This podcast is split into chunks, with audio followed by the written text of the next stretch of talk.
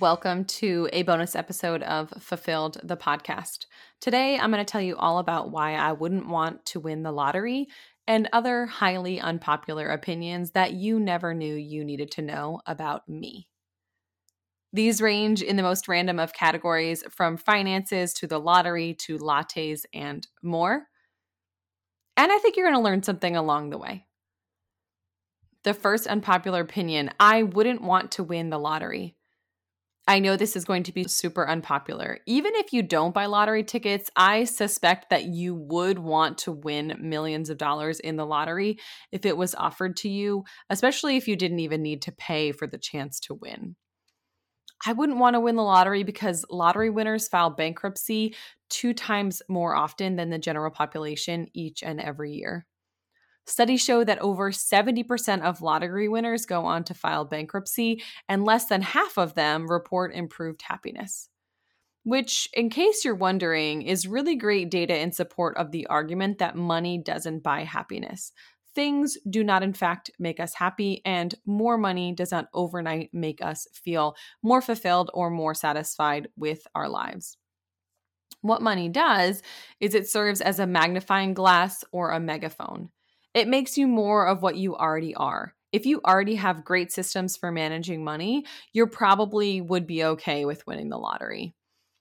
I actually feel like that is true, that Dan and I have established a set of healthy habits and sustainable systems around managing money, but we're managing not millions of dollars a year.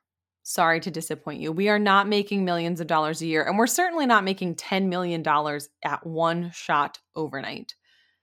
That kind of surge of money, it's like a surge of energy that has the ability to short out even the sturdiest of fuse boxes, and I wouldn't want it. I wouldn't want the baggage that comes along with it. I wouldn't want the crazy press or the requests from family members.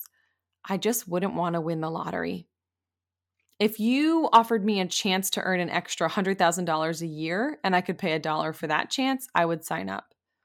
Even better if you offered me a lottery ticket to have the understanding on how to manage money well for our family and feel confident in that ability and know in my heart of hearts that we are doing things that are going to take care of our family long term financially.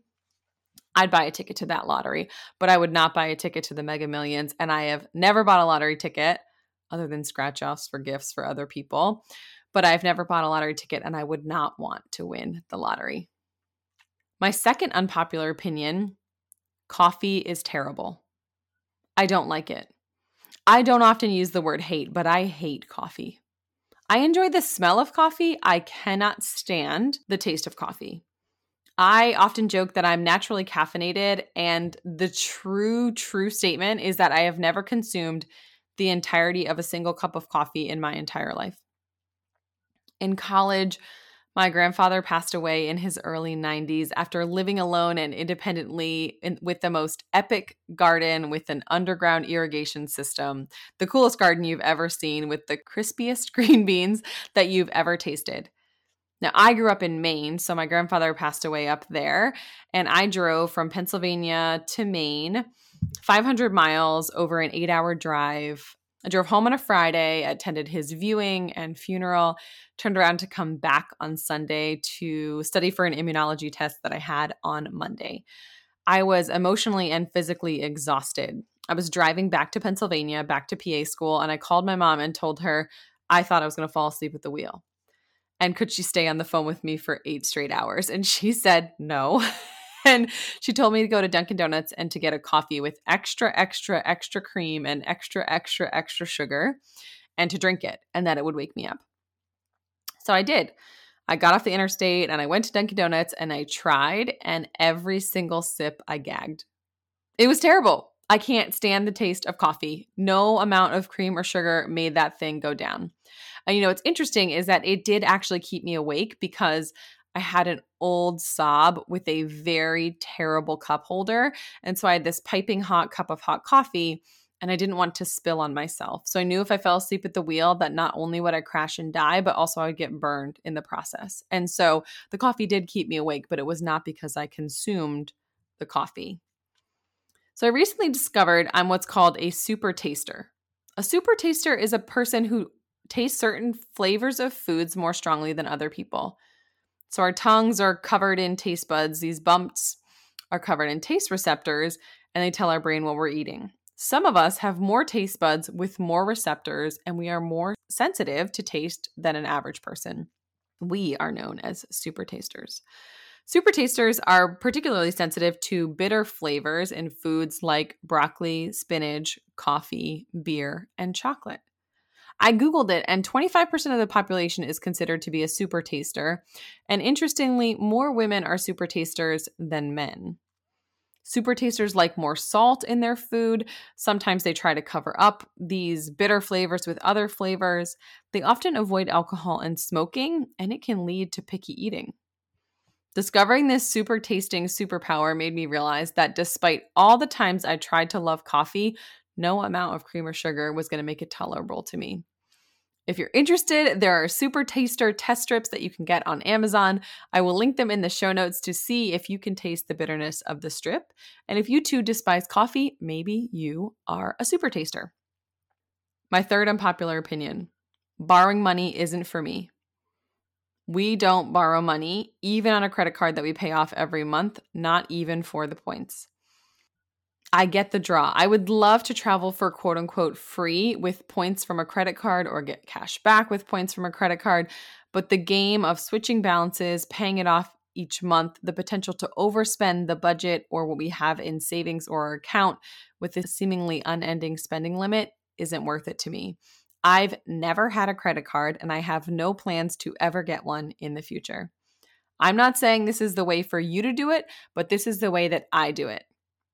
Also, I love to earn money, to save money, or to get money back. So I think that my spending would be impacted by that carrot of points or cashback or travel or trips, which is exactly why the credit card companies do this. They want you to, in your mind, justify the $1,000 purchase with the 1% to 2% cashback rewards so that you think something like, don't worry, we're spending $1,000 on a flat screen TV to watch the Super Bowl on, even if it might not be in the budget, we're going to get $20 in cash back. Don't just take my word for it. Dun & Bradstreet conducted a study where we found where they found that we spend an average of 12 to 18% more when using credit cards instead of cash. The Federal Reserve Bank of Boston recently found that an even sharper disparity between cash and non cash transactions exists. According to a 2016 report from the bank, the average value of a cash transaction was $22 compared with $112 for non cash transactions. That's a 409% increase when using plastic. According to the Federal Reserve, the average credit card interest rate is 16.61% as of the first quarter of 2020. Approximately 45% of credit card holders carry a balance from month to month, according to the Federal Reserve Survey of Consumer Finances.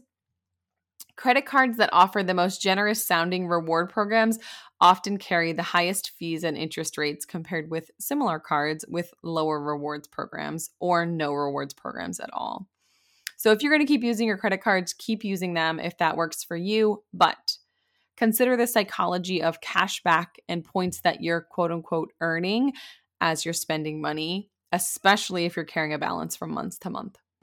It's time for the review of the week. This week's review is a five star review from Dr. Sonia.